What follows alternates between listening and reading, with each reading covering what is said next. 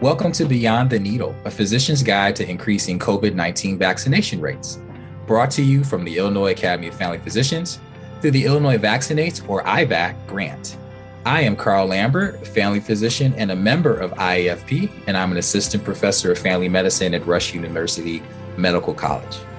IVAC is a joint effort administered by the Illinois chapter of American Academy of Pediatrics, ICAAP, the Extension for Community Health Outcomes, ECHO Chicago, and the Illinois Academy of Family Physicians, the IAFP. Funding for this podcast series was provided by the Office of Disease Control through the Illinois Department of Public Health. The goal of IVAC is to ensure Illinoisans are being immunized against COVID 19 at every opportunity and that providers are prepared to immunize all eligible age groups. Support for providers is available through boot camps, learning collaboratives, do it yourself toolkits, and this podcast series. For more information, visit IllinoisVaccinates.com. CME credit is available for each podcast through the Illinois Academy of Family Physicians. Information on how to receive credit can be found on the Illinois Vaccinate website under podcasts. Through this podcast series, we will empower the primary care physician to feel confident in implementing COVID 19 vaccination so that their patients can receive the vaccine at a routine visit. You will hear from a variety of primary care clinicians and staff from across the state who've become experts on COVID 19 vaccine implementation. As primary care clinicians, this is the kind of work we've been doing throughout our careers. For centuries, we've been trusted allies in preventative health for individuals, families, and communities. We will share the highs and the lows of our experiences and lessons learned throughout the pandemic. Thank you for joining us as we come together to vaccinate against COVID 19. Hi, everyone. Welcome to our next podcast in the series, Addressing Vaccine Hesitancy with Motivational Interviewing. Again, my name is Dr. Mustafa Alavi. I'm a full scope delivering family physician at Erie Family Health Centers. And I'm Christina Wells. I'm a family medicine physician at the University of Illinois Miles Square Health Center, and I'm also a board member of the Illinois Academy of Family Physicians. Today, we are going to be talking about vaccine hesitancy. We know that we have all encountered different reasons why patients are unwilling to get a vaccine. And vaccines, uh, we know, are influenced, vaccine hesitancy, that is, is influenced by many different factors complacency, convenience, and confidence. Complacency is that perceived risk of vaccine preventable diseases are low. So I'm not really at risk for this. And the vaccine is not deemed a necessary preventative action or other life or health responsibilities are seen as more important at that point in that person's life. Convenience is the extent to which physical availability, affordability, willingness to pay, geographical accessibility, ability to understand, such as language and health literacy, and the appeal of immunization services affects the uptake among individuals. And then confidence is that trust in vaccines, in the system that delivers them, and in the policymakers who decide which vaccines are needed and when. And so, as we understand some of those factors behind vaccine hesitancy, today we have two wonderful guests with us who are going to take us down the road and help us to understand vaccine hesitancy. We have both Dr. Rachel Caskey and Dr. Amy Christensen. And can you guys introduce yourselves and then help us understand how we can address vaccine hesitancy in our normal everyday practice? Thank you, Dr. Wells. I'm R- Rachel Caskey. I'm an associate professor of internal medicine and pediatrics at the University of Illinois at Chicago and a health services researcher. I've spent a lot of time studying vaccine uptake, vaccine hesitancy, and so forth. It's a pleasure to be here. And my name is Amy Christensen. I'm an associate professor of the Department of Pediatrics at the University of Illinois College of Medicine at Peoria. And I'm a general pediatrician, but also my focus is on childhood obesity, and I like to train others on skills related to motivational interviewing. So, Dr. Christensen, let's get going. Let's talk about vaccine hesitancy. Everyone listening to this podcast has experienced vaccine hesitancy, either in your clinical practice, perhaps with friends, family members, neighbors. This is something we tend to experience both in our professional life and in our personal life. There are innumerable examples, but some of the most common would be parents concerned about too many vaccines. It might overwhelm my baby's immune system. Distrust of vaccines. It could be distrust of the healthcare system at large, perhaps distrust of the government or of large pharmaceutical companies. How many times have we heard, I don't get the flu shot because it causes the flu, right? So, this belief that vaccines can cause disease. I hear a lot of younger, healthy adults saying, Well, I don't need it because I don't get sick. I just, I never get sick. So, that's not something I need. And certainly safety. That's a common concern can we trust that these vaccines have truly been studied for safety, um, particularly if I'm giving something to maybe my younger infant and so forth? So, those are some common concerns that are shared by patients, either about themselves or vaccinating their children. Dr. Christensen, have yeah, you experienced any, any similar stories? Oh, definitely. I think all of us have heard those stories. And I want to just say that they're really not coming from a bad place you know, I've gone through decades now of taking care of families, administering vaccines during well child visits. I remember when people were really concerned and still are about maybe the effects of MMR and does it really cause autism or doesn't it? Uh, that was really big in the 90s, you know, as I was first starting practice. And I think we encounter this all the time. And sometimes it's a little uncomfortable to know how to react. But the one thing, especially as a pediatrician, that I really try to keep in mind is that the concerns that parents especially have when it comes to administering vaccines to their children and people their their concerns about just getting a vaccine and having a problem with it. It really comes from a place of love. Like i think parents want the best for their kids they don't want harm to befall them. They don't want harm to befall their loved ones and their families. And that's why, you know, a lot of these concerns and conversations are happening. Uh, people are worried about risk, but more than anything, they just want what's best for their families and they want to make the right choice. So I don't think these are bad people who are coming from a bad place. They're really coming from a good place. And they're just concerned. They might be frightened you know, they've lots of different experiences with healthcare and healthcare systems. So they all have backstories about, you know, where they're coming from as they're kind of thinking about vaccinations in general, and then specifically about the COVID vaccine itself. I love sharing uh, this story of one of my very favorite patients in weight management. And I've actually seen her since she was 12. And um, she is going to be 18 and she's graduating the top of her class. Uh, one of my favorite patients. And this last year, uh, she was about 17. And we had this conversation about how she felt about the COVID vaccine. Um, again, I'm seeing her for weight management and something that we know is that children who have obesity have higher risks um, due to COVID infections. And so I've been very concerned for my patients. I've had quite a few of them hospitalized in the ICU when they've gotten really sick. So it's a conversation I love to have with my patients. And she said, um, you know, my mom really wants me to get the shot, and I'm not getting it. I'm just there's no way I'm getting it. And I said, okay, that that's fine. You know, I'm really interested in understanding, you know, why you're concerned about this shot. I, I want to hear about this. And she said, well, first of all, you can't trust Johnson and Johnson to even make baby powder that's safe. And second of all, I'm just going to give you one word, Tuskegee. Should I say more?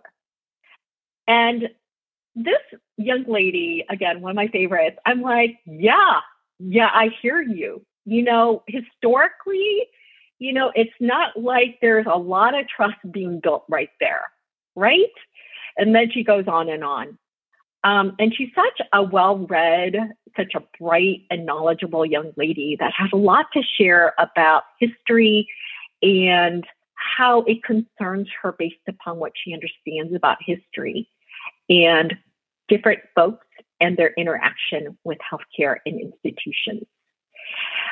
So I could have chosen to really respond in different ways. Dude, I'm the expert. Like, you know, I published this article that showed that people like you who have extra weight are going to be in the ICU. Doesn't that scare you? I could have responded in a lot of ways. But what I heard here was a very knowledgeable, bright, educated young lady who had a lot of concerns. And she wanted to share that with me.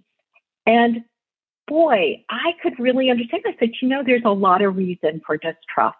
And I hear that. And I think that right now it sounds like you just need a bit more trust about the situation before you would be even ready to consider doing this vaccine.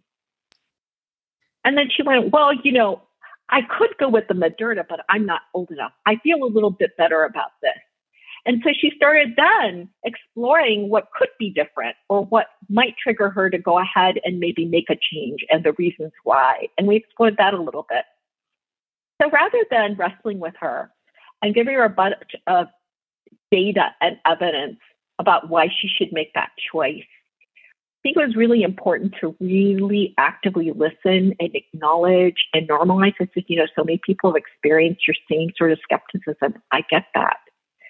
Um, and we, then it just erupted into a really great conversation with her. And by the way, the time I saw her two months later, she came to me. I didn't even bring it up. And she said, Hey, I got my shot. I said, Oh, okay. Wow. So, you know, what was different that made you decide that? And then she kind of shared what was going through her head. And so I think it's really refreshing to know that, first of all, we're not giving up our patients on our patients when we're just acknowledging and going alongside and just listening for their concerns. Um, that, you know, we just, they just need to be heard out and they need to feel validated about what their concerns are because they're real fears and real concerns and real experiences. And I feel like when we come alongside them, acknowledge, normalize it because these feelings and these situations are normalized where other people are thinking the same thing, it really helps for further conversations and maybe even opening a door for when they're ready. I love that approach you took, and you really just didn't push back and you stopped and you listened for the reasons. And it sounds like whether you knew it was going to influence her decision to get vaccinated or not, it probably was really meaningful to her that you just listened and it, it, sort of acknowledged or affirmed her reasons. Is this something you do frequently for vaccine hesitation or for those that are worried about vaccination? Yeah, I, I think that's a really great question. And, you know, it's generally my response. So, you know, I, I think that in my field, if there was anything that anybody is always ambivalent about, it's about losing weight. and in fact, our own motivations for wanting to try to get healthier, our drive for that kind of changes from day to day, week to week, and hour to hour. And I think all of us can relate to that. So I, I'm really used to, I think, listening to people and their concerns and what makes them feel ambivalent about making a choice. And so I think that active listening and about their own concerns, their hesitancies, their ambivalence helps me kind of understand even maybe, you know, what's behind some of those concerns and statements.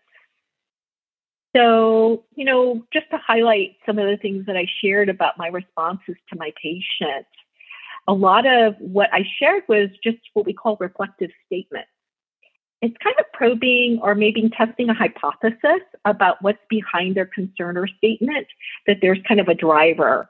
It could be fear, it could be skepticism, it could be distrust, it could be a lot of things that's behind it. It could be risk aversion, right? You know, I'm really afraid that if I act on something and choose to do something and it causes harm, it'll be my fault versus just letting it happen from inaction. Or it could be that because they've been hearing so much on the news or on their social media about adverse event X, that it gets like amplified in their head as like, this is going to happen to me. And so being able to normalize what their concerns are, that this is something that other people are concerned about too, that, you know, what's behind this might be that they're afraid that that same thing might happen to them because they're hearing so much of it. And that reflective statement alone can make a person feel really affirmed and heard and seen for their experiences and their attitudes. And I feel like it's a very powerful way to respond to our patients. Thank you. That is a really helpful approach to talking to people about their concerns around vaccines. And I want to circle back to one of the things you mentioned early on, Dr. Christensen, and that is really that often the fear is coming from a very good place, particularly when it's a parent about a child or even perhaps an adult about an elderly parent. It's coming from a place of love and concern. And they there's fear that making a decision to vaccinate if it caused harm is much worse than just doing nothing. And so I think that's really important. And I feel like that's a helpful way to ground this for clinicians is to remember people are not bringing these concerns to you to upset you. They're not trying to anger us, right? They have genuine concerns that are authentic for them. And it's okay to just acknowledge those, even if we think they make no sense, even if we completely disagree. I think it's really important to acknowledge and acknowledge that um, I've always told trainees fear sits so much deeper than logic so much deeper. And we have all met highly intelligent, educated people that have what feels like terribly irrational fears around vaccines or other interventions. And so we just, I think it's great to affirm it. I, I would meet it as a human, not take take off your clinician hat, I, I, uh, I hear what you're saying. I hear your concerns, and just know that it's coming from a good place. I think it's also important to remember that one, even just one very brief reflective statement acknowledging those concerns can increase the odds of change. Maybe not today, it might be in the future, but even in the midst of an extremely busy clinical visit, a very quick reflective statement acknowledging the concerns and perhaps reminding your clinic that you have a clinical recommendation for vaccination, but leave it at that. And then let the patient take that with them and continue the conversation later. Wow, this was great, Dr. And Dr. Christensen. This really is going to help reframe how I approach my future conversations with my patients. And just to summarize for the audience here so, regardless of the reason why someone would be hesitant to be vaccinated, the core principles to approach that sounds like it's the same active listening, that it's not a patient in front of you who is an quote unquote anti vaxxer, it is a real patient with real concerns and fears. And making one reflective, reflective statement and normalizing their concerns and reasons can go a long way in building that relationship with that patient and making meaningful change in the future.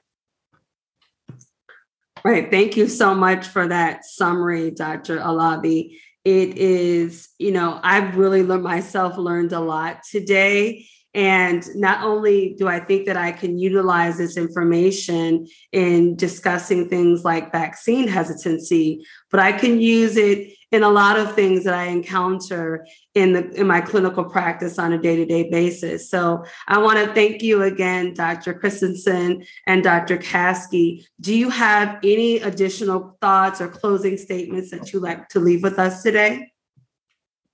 I want to comment on one more topic that we have not uh, mentioned too much about, and that is where people get their information about vaccines.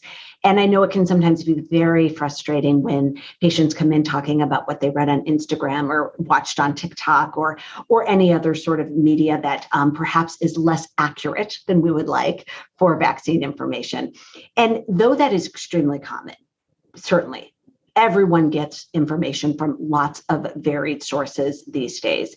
I do just want to remind everyone listening that enormous amounts of research have confirmed year after year after year that, in fact, having a physician or healthcare provider recommend a vaccine is actually one of the most influential pieces of information. And so, though it doesn't feel like it all the time, by recommending the vaccine or continually recommending the vaccine, is very effective at eventually leading to change. And we are trusted as sources of vaccine information, even though it does not always feel that way on a daily basis. I, I'm grateful every day about being able to practice medicine um, because it's really about these relationships we are privileged to build with our patients and families longitudinally. Um, and it's really, really bottom line about these relationships you have with your families that are basis of this trust. You have a track record with them. They see you for a reason. And I would say never underestimate the power of that relationship.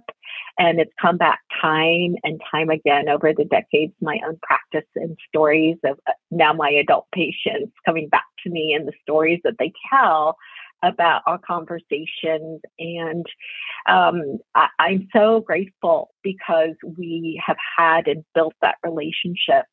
And um, I, I feel, truly feel grateful for the fact that we, we are in that position to be able to uh, serve the people we get to serve every day. So, yeah, don't underestimate the strength of the relationship you have with your patients and families.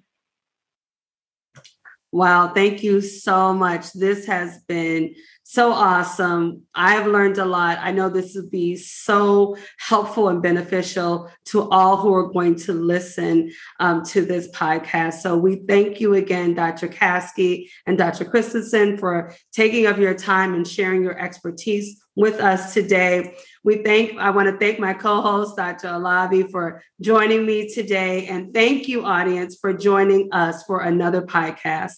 Have a wonderful day. Thank you to our expert faculty and to you, our listener, for tuning into this episode. If you have any comments, questions, or ideas for future topics, please contact us directly at podcast at ilvaccinates.com. For more episodes of Beyond the Needle, please visit illinoisvaccinates.com slash podcasts. You'll find links to resources, transcripts, speaker disclosures, a survey to gather your feedback, and instructions to claim CME credit. Subscribe to this podcast series on Healthcare Now Radio, Spotify, Apple, Google Play, or any of the major podcast platforms. Please follow the Illinois Vaccinate Project on Facebook, Twitter, Instagram, and LinkedIn. Thank you again, and we hope you tune into our next episode.